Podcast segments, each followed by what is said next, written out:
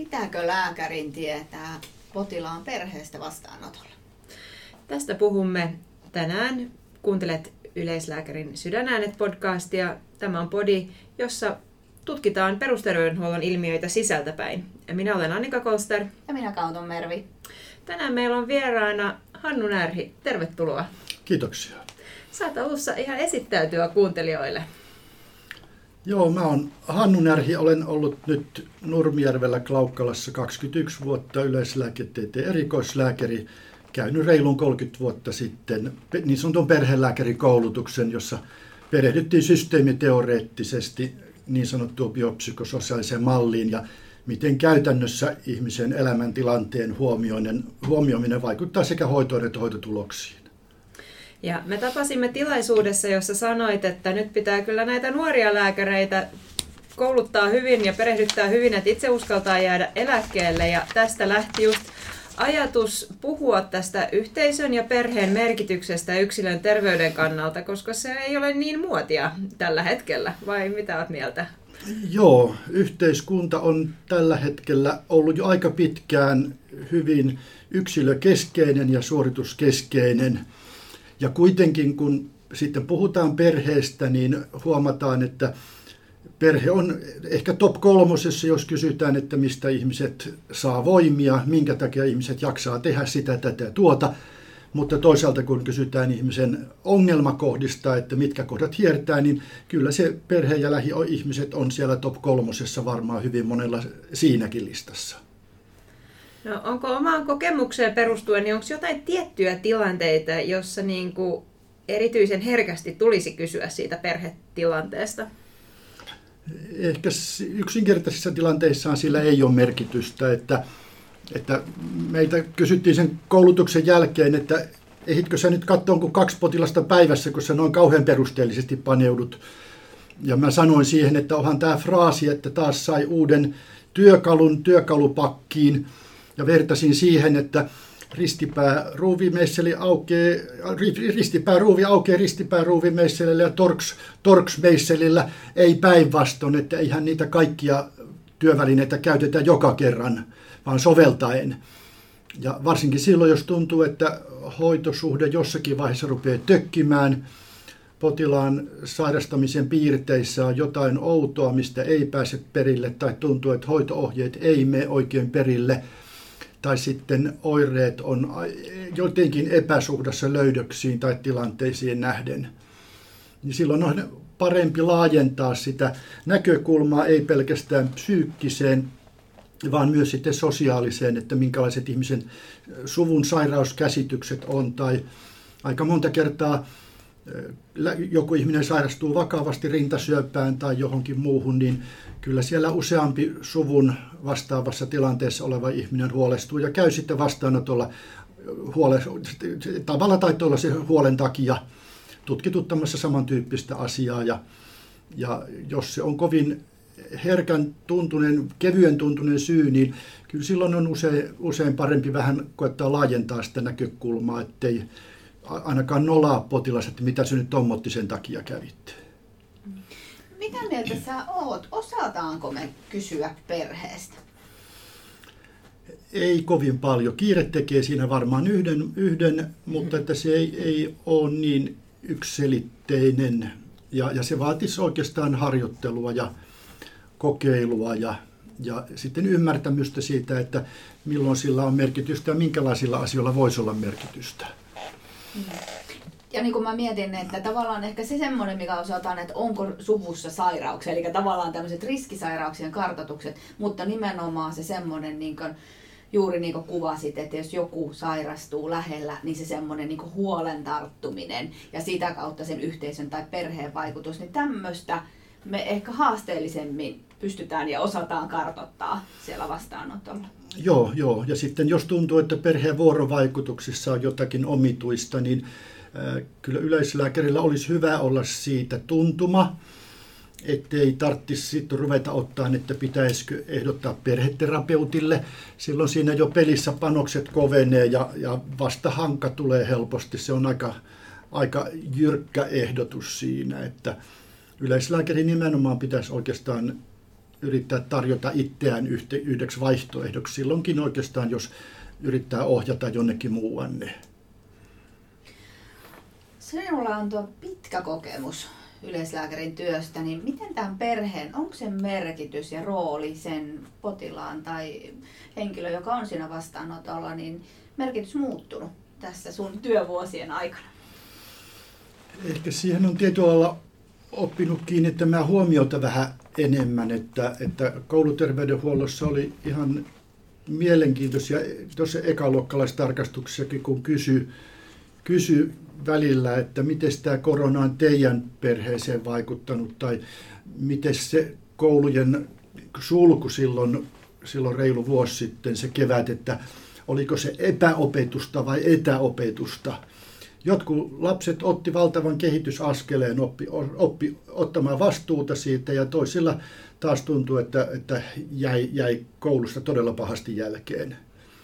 Ja samoin mä koitin verrata sit sitä, että, että se lyhyt pätkä toukokuussa koulua toimi vähän niin kuin ponnistuslankku pituushypyssä, että jos olisi suoraan kevästä lähdetty poikkeuskesään, niin kyllä aika monella olisi ollut varmaan vaikeampi lähteä syksyllä kouluun taas uudestaan siihen kouluilmapiiriin ja koulufiilikseen lähtee. Ja sitten kuitenkin lähdettiin, se oli ponnistuslauti, josta lähdettiin niin kuin normaalimpaan kesään, jolloin oli helpompi lähteä sitten taas normaalimpaan syksyyn. Ei kaikilla, mutta kyllä se tämän tyyppistä juonnetta useimmilla perheillä huomasin siinä kyllä. Joo, tuo on hyvä, hyvä esimerkki se, että se koronahan pisti myös mehän niin miettimään, että mikä on, on perhe ja ketä saa tavata. Mä pidän edessäni Duodeckimin yleislääketieteen kirjaa, jossa on kappale perhe- ja verkostokeskeinen työ, jonka on kirjoittanut Sirpa Lindruus. Ja tässä muun muassa tätä perheen määritelmää vähän pohditaan, että sanakirjan mukaan perhe on yhdessä asuvien ihmisten ryhmä, jonka tavallisesti muodostavat kaksi keskenään avio- tai avoliitossa tai parisuhteessa olevaa henkilöä ja heidän lapsensa. E, sitten kuitenkin niin kuin tässä myös, myös tuodaan, että tällaisia perheitä on yhä vähemmän. Hyvin iso osa ihmisistä elää yksin, mutta he eivät välttämättä ole yksinäisiä ja heillä saattaa olla perhe, joka asuu muualla. Perhe piiri muodostuu ystävistä ja, ja yksilön ympärillä niin kuin perhe ja laajennettu perhe, johon sitten liittyy enemmän ihmisiä ja yhteisö ja yhteiskunta sen ympärillä. Näkyykö tämä? Kyllä se, kyllä se näkyy ja, ja samoin, samoin tuota, tuntuu, että kun julkisuudessa puhutaan perheestä, varsinkin poliitikot, päättäjät, niin aika monta kertaa se on, että mä oon käyttänyt vähän semmoista fraasia, että isä, äiti, kaksi lasta, kissa ja koira, punainen, punainen tupa ja perunamaa ja mm. ehkä Volvo tai vastaava pihalla. Eli pidetään, että perhe on hyvin tiivis, kompakti, muuttumaton. Ja, ja loppujen lopuksi perheen dynamiikkahan on, perhehän on hirveän joustavaa ja muotou, muotoutuu ja perheen toiminta vuorovaikutukset muuttuu. Että ensin varmaan ruvetaan ottaa huomioon lasten ehdotuksia ruokavaliossa ja sitten mitä lomalla tehdään. Ja ei me kauhean monta vuotta loppujen lopuksi, niin nuoret rupeaa miettimään, opiskelemaan lähtöä toiselle paikkakunnalle muuttua, oman perheen perustamista. Et, ja, ja se usein unohtuu, kun perheestä puhutaan. Ja samoin kuin Sirpa tuossa puhui, niin just se, että enää ei ole sillä niin vakioperhettä ja tässä taisikin olla niin kuin just tämä, että yleisin perhemuoto itse asiassa on, on kaksi aikuista, jotka asuu yhdessä. Että, että... Joo, ja silloin jos lapset on lähtenyt pois, niin silloin toivoo, että siellä olisi puolisot, aviopari, eikä entinen isä ja entinen äiti. Mm. Ja kyllä mä itse muistan 60-luvulla Tampereella kansakoulussa, niin niin vähän vasemmistolaisen oloinen kaveri, jonka ei ollut mitenkään kirkossa käyvä eikä sillä pyhien asioiden kannattava perhe, niin kyllä hän kerran koputti mua olkapäälle ja kuiskasi, että toi on AU-lapsi. Mikä on AU-lapsi? Avioliiton ulkopuolinen lapsi. Aivan. Oliko sulle outo termi? Kyllä. No siinä, siinä ei huomaa, miten, tuota, miten kulttuuri muuttuu, muuttuu muutamassa kymmenessä vuodessa. Että, vuodessa. Ja tuota, nythän niin sanotusti avioliitossa syntyviä lapsia on vähemmistö varmaan, että enemmistö syntyy muita, muita parisuhteita. Ja sitten on erilaisia erilaisia perheitä ja se on sitten, joskus tuntuu vähän hassulta, että perhettä joutuu sitten erottelemaan sateenkaariperheeksi tai joksikin, joksikin muuksi. Ja kyllähän tämä voi niinku pistää lääkärinkin äh, tavallaan oma, oma, omia ajatuksia koville, että jos on omia ennakkoluuloja, ja tämähän on monet myös niinku, sateenkaariorganisaatiot tuonut esille, että, että helposti niin kuin oletetaan asioita, mitä voi sitten niin kuin potilaana herkässä tilanteessa niin olla niin kuin vähän vaikea niin kuin selittää, että mikä tämä mun perhekuvio nyt niin kuin onkaan, mutta minä olen tässä onnellinen. Joo, joo. Ja siellä on, on vanhassa koululääkäri, koululääkäriyhdistyksessä, nykyisessä Skoopissa, niin siellä aikoinaan, aikoinaan tuota 90-luvulla vissiin, niin yksi vanha pitkän polven koululääkärikollegani sanoi, että, että hän kysyi, että keitä teillä asuu. Ei välttämättä mitä sun perheeseen kuuluu, vaan että keitä teillä asuu. Ja silloin on, on niin enemmän tulee spontaani esiin, esiin eroperheistä.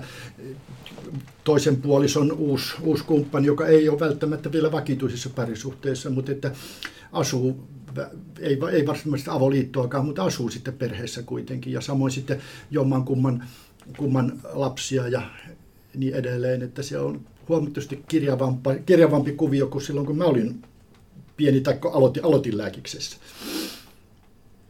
Mm.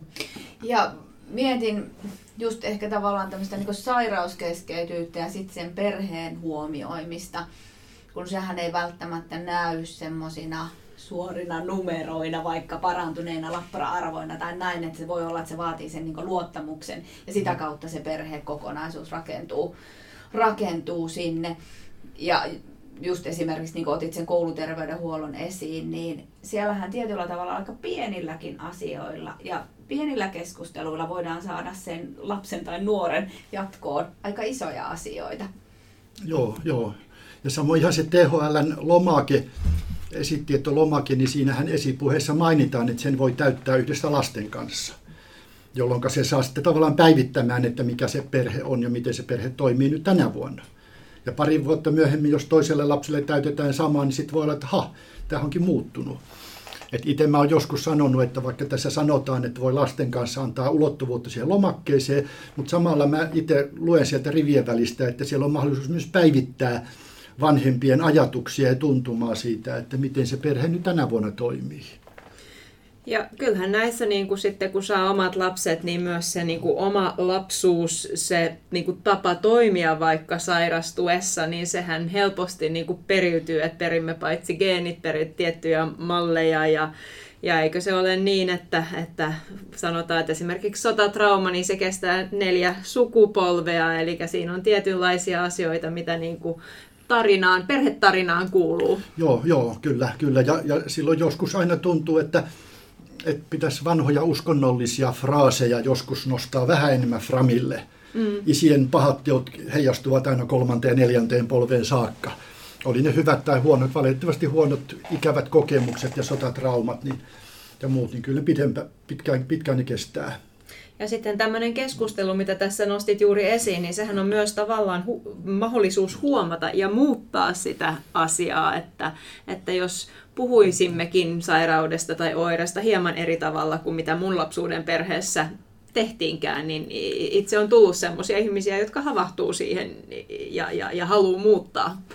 Joo, joo, ja ne on, ne on joskus, että mulla on ollut yksi, yksi päällä 90 vanha rouva, jolla oli, oli tuota, jonkinlainen ongelmatilanne. En tiedä, oliko se faktaa vai fiktiota, mutta aiheutti hänellä ahdistuskohtauksia tuon tuostakin. Ja sitten yksi arkipäivän akuutti vastaanotto, hän oli taas sitten seurannassa siellä ja sama, silloin ensimmäisen kerran hän mulle uskalsi siitä vihjasta ja sitten hän sanoi sen pikkusen suorempaan, en sitten tentannut, että oliko se fakta vai oliko se fiktio, mitä tapahtui vai kuvitella, mutta sitten sitten mä annoin tänne tavallaan synnin päästön tai normaalistin sen tai niin edelleen, mitä eri teorian mukaan se haluaa selittää. selittää mutta että häneltä ne ahdistuskohtaukset väheni huomattavasti sen käynyt jälkeen. Mulle tulee toinen esimerkki mieleen. Tämä oli itse asiassa kandivastaanotto ja ehkä sen takia muistan sen niin hyvin, mutta se oli vanhempi rouva, joka tuli erilaisten tykyttelyoireiden vuoksi ja, ja oli unettomuutta ja näin. Ja me kuunneltiin hänen sydäntä ja kuten kollegat tietävät, että se, että jos joku puhuu, kun sulla se setoskooppi siinä rintakehällä, niin sehän sattuu omiin korviin. Mun nyt hän sanoi niinkin tärkeää kuin, että sydäntä kuunnellessa, että tytär ei ikinä soita. Ja se taisi ollakin se tykytyksen syy ja, ja tuli, tuli siinä aika tärkeänä asiana ilmi. Joo, ainakin merkittävä, se ainakin myötävaikuttava mm. tekijä joka tapauksessa, kyllä. Mm. Ja niin kuin mainitsit niitä perheen vuorovaikutussuhteista, että se mikä välillä vastaanotolla tulee, että ö, perheen vuorovaikutus tavassa, miten siellä vuorovaikutusta voi olla, että se huomio on saanut vaikka fyysisellä syyllä. Eli jos on ollut kurkkukipeä tai polvikipeä, niin silloin on saanut vaikka sieltä niin kuin vanhemmilta tai aikuiselta sitä huomioon. Joo, astma, hakipu, päänsärky on, on kanssa sellaisia, jotka saattaa, niistä saattaa tulla ihan jonkunlaista peliä. Ja sitten voi olla, että joku vanhempi, vanhempi rouva aina rupeaa rinnasta ottaa, kun tulee vähänkään ahdistavampaa tilannetta. Ja, ja, ja tuota perhe aina, aina myötäilee siihen, aina myötäilee siihen. Miten sä ajattelet, että miten tällaisia asioita olisi hyvä lähestyä sitten, että onko siinä se yksilön kohtaaminen vai olisiko siinä hyvä ottaa huomioon se koko perhe? Hoidetaanko yhtä vai pitäisikö hoitaa koko perhe? No ne ei sulle sillä toisiaan pois, että, että silloin jos perhettä enemmän ottaa huomioon, niin sitten pitäisi olla tuntuma siinä, että mitä sinne tekee.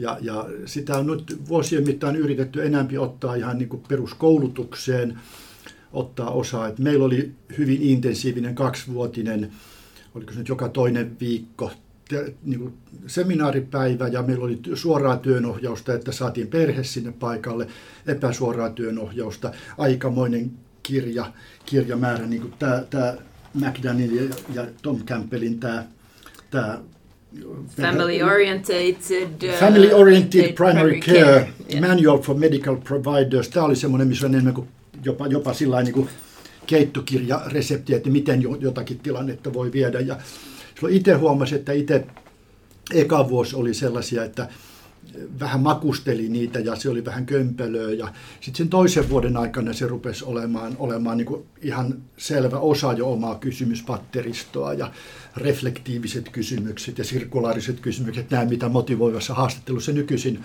nykyisin on, niin, niin, niin on joustavampaa, mutta se, että mitä kiireessä oikeastaan pystyy tekemään, yhden kysymyksen heittämisessä ei kuin viisi sekuntia, ja jos se menee hutiin niin kuin ratkaisukeskeisten lähestymistapojen hieno puoli on siinä, että jos kysymys menee hutiin, niin korkeintaan toinen ihmettelee, että olipa se hassu kysymys, jos edes, edes noteraa sitä. Kun ei lähdetä tulkittamaan, että minkäs, miten, sinä, miten sinun äitisuhteesi nyt oikein olikaan. Että eikö psykiatrit sano, että kissa on äidin jatke tai muuta. Että jos rupeaa tulkittamaan, niin silloin, jos menee pieleen, niin siinä voi olla, voi olla harmeja enämpi. Mutta että sitten jos, jos kysyy ja yrittää saada toista ajattelemaan, niin, niin silloin voi olla, jos ei mitään tapahdu, niin se meni kysymys siinä. Sitten seuraavalla kerralla katsotaan viehelaatikosta joku toinen kysymys ja jos se toimii, niin sitten mennään, jatketaan. Jos se ei herätä vastakaikua, niin ei, ei siinä mennyt monta hetkeä. Onko joku tämmöinen esimerkkikysymys, mitä voisi niin kuuntelijat vaikka kokeillakin? Että... Ei, mulla ei ole sellaista, niitä on, niitä on aika lailla erilaisia, niin kuin tosinkin motivoiva mm. haastattelu näissä, näissä seteissä, että mulla ei ole oikein sellaista, sellaista lempikysymystä. Mm. Että oikeastaan sen alo, joskus sellainen aloitus, avo, avoimella kysymyllä aloittaa, jos ei aikataulu ihan pelkästään akuutti vastaanottoa, missä koitetaan vaan se agendalla oleva asia hoitaa mieluummin, mieluummin yli, ilman ylimääräisiä rönsyjä, mutta että avoin, että miten mä voin tänään tehdä, tai miten sä oot jaksellut, tai miten sä oot pärjännyt tämän jutun kanssa, tai ja ehkä se, että ymmärtää sen tilanteen, oli just tässä, mietin esimerkiksi se, että jos mun potilas toimiikin omaishoitajana, niin silloinhan se pitää aina niin kuin huomioida siinä, siinä, kun hän sitten itse sairastuu, ja, ja, ja se ei välttämättä tuu silleen heti keskustelussa eteen, että joo, joo. kaksi hoidettavaa siellä. Joo, joo, ja sitten just yrittää sinnitellä liian pitkään, että, että kun pitäisi sanoa, että nyt mä en taha oikein jaksaa. Mm. Ja velvollisuuden tunneet on niin vaikea olla pois siitä joo, tilanteesta. Joo, ja sen toisaalta sen ymmärtää kyllä, mutta, tuota, mutta se, että jos sitten sit kun saa toisen ymmärtämään, jos hoitava henkilö väsyy, niin sitten sit, sit, sit, sit koko homma romahtaa. Ja onhan tässä, niin kuin jos miettii sitten lapsiperheitä, tämmöiset vaikka perhe, tai anteeksi, lapset puheeksi projektia, eli kun vanhempi sairastuu psykiatriseen sairauteen, niin otetaan niin kuin heti myös ne, ne, ne, ne niin kuin koko perhe huomioon, niin siinä on hienoja, hienoja asioita voi, voi tehdä ilman, että se olisi niin kuin lastensuojelun puuttumista, vaan varha, varhaisessa vaiheessa. Joo, Ja jotenkin mun mielestä oli kauhean helpottavaa kuulla se, että voi heittää sen kysymyksen ja katsoa, mitä potilas vastaa siihen, kun palaan lähestytään sitä perhettä. Kun lääkärinä voi olla juuri se ajatus, että uskallanko kysyä, kun en tiedä, mitä sieltä tulee vastaan, niin osaanko sitten toimia sen mukaan, mitä, että herättääkö se potilaalle jotain odotuksia, että mun pitäisi tietää enemmän. Mutta oletko sä kokenut, että tietyllä tavalla potilaat kokee helpottavana sen ylipäätään, että siitä asiasta saa puhua ja sen asian kanssa tulee kohtuksi? Ei välttämättä samalla, mutta kyllä se, kyllä se suuntaus on siihen, että jos otetaan niin kissa pöydälle, niin nähdään, että ei se olekaan Jumala tosi perjantiikeri äkäinen villikissa, joka raapii kipeästi toki, mutta että kyllä nämä, nämä vanhat, vanhat fraasit on joskus ihan hauska, kun niitä, niitä pikkusen purkaa auki. Mutta silloin kun se on otettu esille, niin se on arkipäiväisempi asia, silloin siitä voi puhua paremmin ja, ja aina, siitä, on, siitä on aina etua kuitenkin. Ja se, että löytyykö vastausta nyt vai jääkö se kytemään ja, ja vastaus löytyy sitten joskus muuten, niin sehän on just näiden ratkaisukeskeisten hommien idea että aika monta, paljon näissä on sellaisia, että ei voi suunnitellusti sanoa, että kun mä teen näin ja näin, niin sitten toi homma menee näin. Ja tähän tulee nimenomaan taas tämä hoidon jatkuvuus, että just esimerkiksi kouluterveydenhuollossa voi olla, että jotain asioita on otettu siellä käynneillä vaikka muutaman kerrankin esiin. Ja sitten jossain kohtaa se tuleekin, että se aika on kypsä sen asian käsittely. Joo, et se on, mä kuuntelin noista sydänäänistä vuosi sitten, oli, oli sitä hoidon jatkuvuudesta, oli, mutta lähinnä oli tutkimuksen kannalta. Mm. Ja siinäkin se oli lähinnä niin kuin yhden, yhden niin kuin yksilön kannalta, mutta tuota, sitten sen huomaa, että jos on, kun pienellä paikkakunnalla ollut, niin jos on monipuolisempi työnkuva, niin samaa perhettä kun on nähnyt joskus päivystyksessä, joskus neuvolassa, joskus normaali vastaanotolla samoja ihmisiä, niin silloin tulee kyllä monipuolisempi, monipuolisempi kuva siitä. Ja, ja itse olen miettinyt, että kun nyt työpaikkaa vai, lääkäri vaihtaa tuon tuostakin, niin itse vuosien saatossa tullut siihen ajatukseen, että ehkä pari vuotta menee ennen kuin lääkäri voi sanoa, että hänellä on oma praktiikka. Onneksi ainakin meillä noin nuoremmat, nuoremmat kollegat niin aika nopeasti löytää oman paikkansa työyhteisössä kyllä. Et se, on, se on kiva huomata. Mutta sitten ennen kuin on niin paljon jo tavallaan tuttuja, puolituttuja potilaita, joiden, joiden kuviot tietää, niin kyllä siinä menee, vuosi ei oikein riitä siinä kunnolla, että voi sanoa. Ja muistaakseni viime lääkäripäivillä joku norjalainen guru vihjasi siihen, että pitkäkestoinen, hoito, pitkäkestoinen hoitosuhde jotain niin kuin viisi vuotta plus. Et silloin on nähty niin monenlaisissa tilanteissa, että sitten, sitten on niin pitkäkestoisempi, parhaimmillaan pitkäkestoisempi luottamusväli jo siinä. On, ja tämä on just ehkä varmaan se haaste, että jos ollaan lyhyitä aikoja, joka kerta tulee melkein se uusi potilas, että se on vähän ehkä sattumaa, jos tulee se vanha potilas, niin sehän tekee siitä työstä paljon myös kuormittavampaa. Ja sitten ehkä niitä hoidon jatkuvuuden niin sanotusti sitä hedelmää ei pääsekään sitten niin saamaan siitä työstä, jos se on niin vaikka sen yhdeksän kuukautta se työ. Joo, et, et, ehkä siinä on kanssa se, että aikaisemmin kun murtumapotilaita katsottiin vähän useammin tai korvatulehduksessa oli jälkitarkastus, niin silloin tuli ehkä enemmän lyhyelläkin aikavälillä. Saattoi olla, että kesän oli pari kuukautta sijaisena, niin silloin voi saattaa olla, että siinä oli jo, jo, jo niin kuin jonkun otittipotilaan jälkitarkastuksenkin näki, että pystyi siitä saamaan vähän. Mutta että sitten taas, jos hoitosuhde jatkuu pitkään, niin siihen sisältyy taas sit sellaisia piirteitä, mistä en ole kuullut, että oikeastaan olisi puhuttu että paitsi silloin voi saada näitä hyviä kokemuksia siinä, mutta sitten kun kivan tuntuiset ikääntyvät ihmiset sairastuu vakavammin ja Alzheimerin tautiin, tulee muistisairauksia ja muuta vakavaa, silloin joutuu siihen, että niin tuttuja, tuttuja potilaita, joiden kanssa on hyvä suhde, niin kuolee. Ja, ja sitten kanssa, kanssa tuota, rasittavat potilaat, no niissä on, on sitten hyvä joko työnohjausta tai sitten joskus sopia, että siirtyy jollekin toiselle, jos ajautuu hyvin pahaan, mutta että se, se pitkäkestoisessa hoitosuhteessa, kun on parikymmentä vuotta samalla paikkakunnalla, niin se muuttuu sitten se tilanne. Siellä tulee sellaisia sävyjä, mitä ei niin kuin lyhytkestoisessa ole, ja ne on sellaisia, mistä ei nykyisin oikeastaan missään mä en ole nähnyt, että olisi oikein kirjoitettu tai puhuttu. Ja kyllähän se just tässä puhuimme työn, työn monipuolisuudesta, mutta kyllähän siellä on jotkut nimet listoilla välillä, joka on silleen, että oi nyt tulee tämä potilas vastaanotolle, niin mistä niin kuin itse lääkärinä saa voimaa. Ja kun itse on sitä mieltä, että lääketiedettä opitaan koulussa ja, ja sitten lääkäriksi työtä tehdä, niin on paljon semmoisia ihmisiä, joilla niin koen melkein kiitollisuuden velkaa, kun he ovat tehneet minusta paremman lääkärin. Joo, joo että oikeastaan niin lääkärin lisensiaatin tutkinto on vähän niin kuin ajokortti, että se on lupa harjoitella ajamista liikenteessä itsenäisesti. eli, eli se, että oppiahan tämä on niin kuin, niin kuin kaiken ikäistä, koko ikäistä oppimista, koko ammattiajan ajan aina oppii uutta ja oppii uutta. Ja, ja sitten tässä jässä, kun rupeaa eläkettä miettimään, niin täytyy opet, oppia kanssa niin päin, että se mitä mä oon tehnyt tämän homman aina, silloin 30 vuotta sitten, niin se ei olekaan adekvaattia enää, vaan pitää olla vanhemmalla kanttia kysyä nuoremmilta, että miten tämä oikeastaan, miten teille on tämä opetettu ja koittaa pysyä ajan tasalla sillä kanssa. Kyllä, koska lääketiede muuttuu koko ajan ja tieto vanhenee, mutta monet asiat pysyy. Hannu, mikä olikaan sun ensimmäinen lääkärin työ? Enpä muista. Se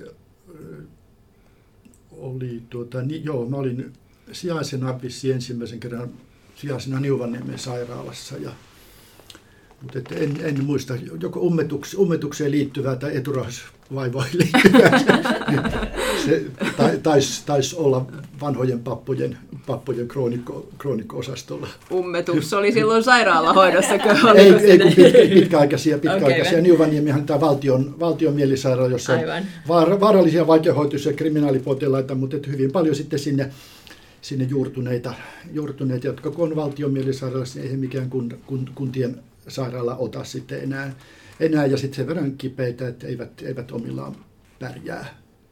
Kyllä. Ja sitten paikalla oloa ja raskas, sen ajan raskas psyykelääkitys, niin suolen toiminta on hidas ja siihen aikaan muistan, kun kattelin kirjoja, että mikä ummetusta ummetusta, niin, äh, niin kuin Jyrkin kommentti oli, että ummetus aiheuttaa harvoin kohtuuttomia ongelmia tai jotain, jotain semmoisia. Sitten kun siellä oli, oli liemessä, niin sitten yritti, että mitä tämä tarkoittaa käytännössä, mitäs mä nyt teen tässä.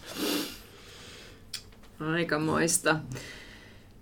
Mä haluaisin ehkä puhua siitä narratiivista. Tässä on kirja edessämme, jossa lukee Narrative-Based Practice in Health and Social Care, äh, eli tavallaan, että ymmärtää sen ihmisen tarinaa. Tässä edellisessä tarinassa niin, niin olivat pitkään olleet laitoksessa tehtyään jotain tyhmää äh, e-, e-, ennen, mutta, mutta jos palataan niin kuin terveyskeskus ympäristöön, niin, niin miten tätä voi hyödyntää?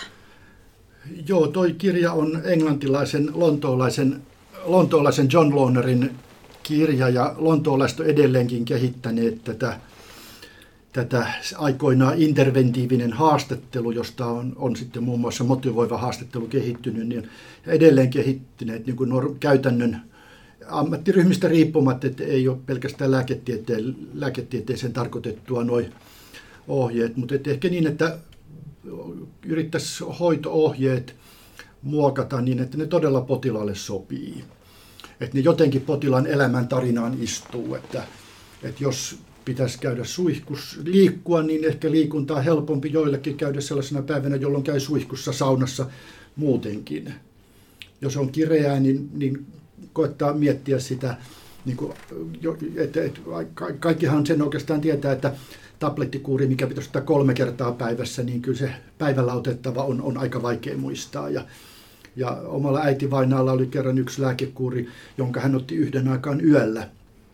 Ja kotisairaanhoito oli hyvin järkyttynyt, että miten sitten nyt sillä lailla tämän, että eikö pitäisi muuttaa tuota aikataulua, niin äiti sanoi, että kun hän illalla ottaa tohon aikaan ja aamulla ottaa tohon aikaan, ja sitten yöllä hänen pitää kuitenkin vessassa käydä, niin hänelle se on kaikkein helpoin ottaa ja muistaa silloin sitten se meni se viikon kuuri meni sillä lailla ja, ja tuota, tuota, tärkein oli se, että kuuri, kuuri meni, meni hyvin läpi ja vaikka oli vähän epätyypillisiä ajatuksia. Ja toi on varmaan semmoinen, mitä meidän tulisi niinku aktiivisemmin vaikka kysyä, kun me määrätään jotain lääkkeitä, että miten tämä istuukaan. Ja esimerkiksi diabeteksen hoidossahan tätä painotetaan yhä enemmän, että ei se ole niin, että kaikki herää kello seitsemän ja syövät aamupalaa kello kahdeksan. Joo, ja sitten kun kilpirauslääkkeet pitäisi ottaa tyhjään mahaan ja somak pitäisi ottaa vissiin tyhjään mahaan ja montako kertaa sinne voi ottaa tyhjään mahaan. Niin. Ja, ja ottaa, ottaa, ottaako kaikki tabletit yhdellä kertaa, voisiko se parempi jaotella, että ottaa tunnin välein välein ne aamulääkkeet. Ettei, nyt onneksi on nyt iso osa lääkkeestä on sen verran pitkävaikutteisia, tasainen vaikutus, että sille ei ole ihan sama. Mm. Ja toisaalta jos sitten taas miettii just näitä lääkkeettömiä hoitoja. Muistan joskus jonkun potilaan kanssa teimme liikuntareseptin, että hän kävelee päivittäin postilaatikolle. Mietin juuri siinä kohtaa, että miten mä tämän lääketieteellisesti perustelen, että mä olen tehnyt hoitosuosituksen, että kävellään päivittäin kodin ulkopuolella ja käydään postilaatikolla. Mutta sitten jotenkin tämä oli itse asiassa aika merkityksellinen, jolla saatiin sitten tiettyjä asioita eteenpäin. Ja jos hän sairasti COPDtä, niin se oli varmaan parempi hoito kuin mikään pippu. Joo, ja, ja tuota, meillä oli taas Nurmijärvellä, niin oli jonkun aikaa, ei ollut vain sote, vaan meillä oli soteli. Mm-hmm. Eli meidän liikuntatoimi oli terveydestoimen alla, eikä sivistystoimen alla, jolloin me pystyttiin tekemään liikunnan ohjaajien kanssa paljon enemmän, enemmän yhteistyötä.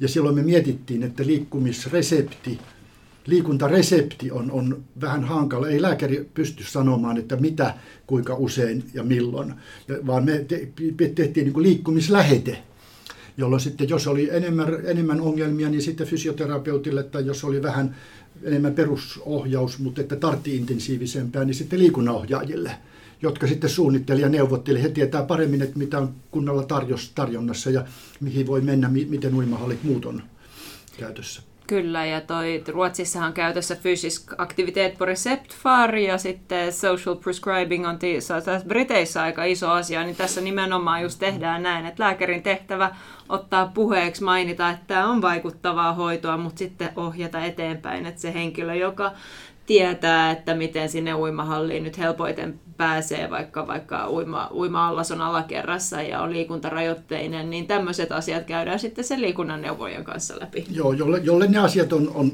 paljon paremmin ja johon potilas helpommin pystyy toivon mukaan ottaa yhte, yhteyttä sitten. Mm. Ja näissä jotenkin se taas perhe jotenkin korostuu, koska sitten voi olla juuri niitä tilanteita, että on vaikka omaishoitaja, että tietyllä tavalla kotoa pois lähteminen ei olekaan niin itsestäänselvyyttä, tai on pienet lapset, tai on ö, ikääntyneet vanhemmat, eli tavallaan siellä perheen ympärissä on tiettyjä velvoitteita, jotka täytyy ottaa huomioon esimerkiksi sen liikunnan tai muun lääkettömän hoidon suunnittelussa. Joo, joo. taikka sitten niin kuin itse muistan, pelasin, pelasin tuota pikkusena pätkän verran Tampereella pyrinnössä koripalloa ja oikeastaan meidän porukan paras jälkeenpäin miettinyt ihan, ihan niin kuin atleettinen kaveri, niin jäi pois, kun äiti kuvasi, että pojalla on niin huonot keuhkot, että ei se saa rasittaa itteensä.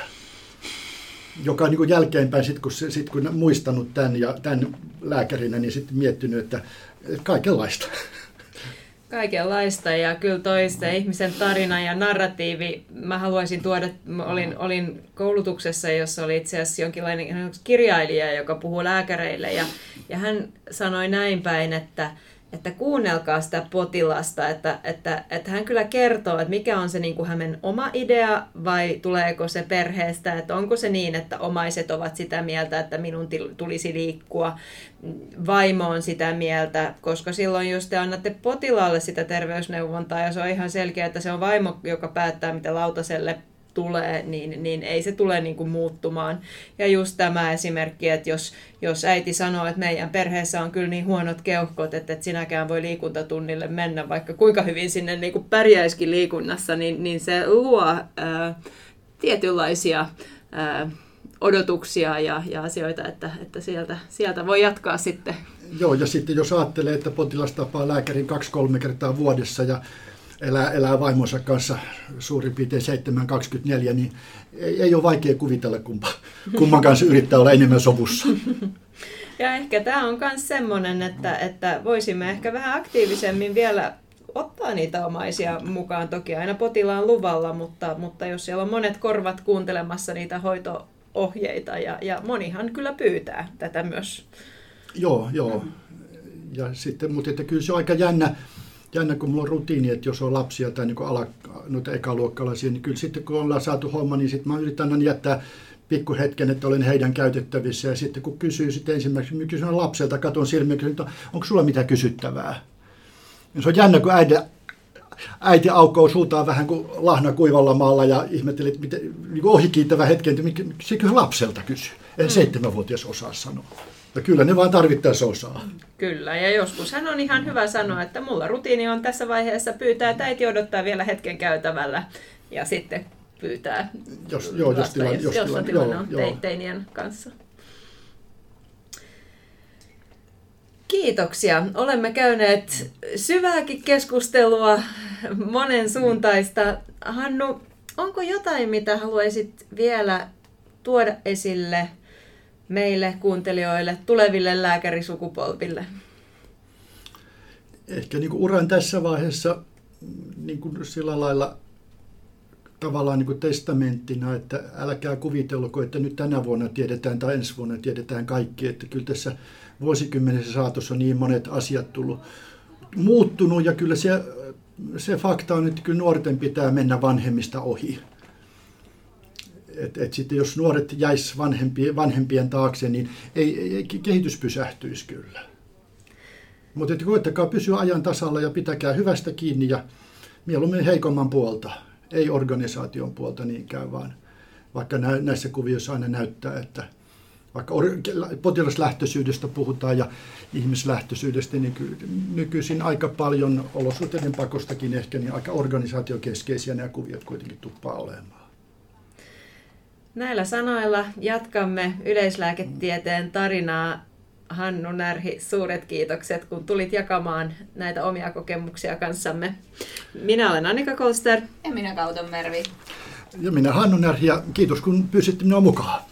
Kiitos.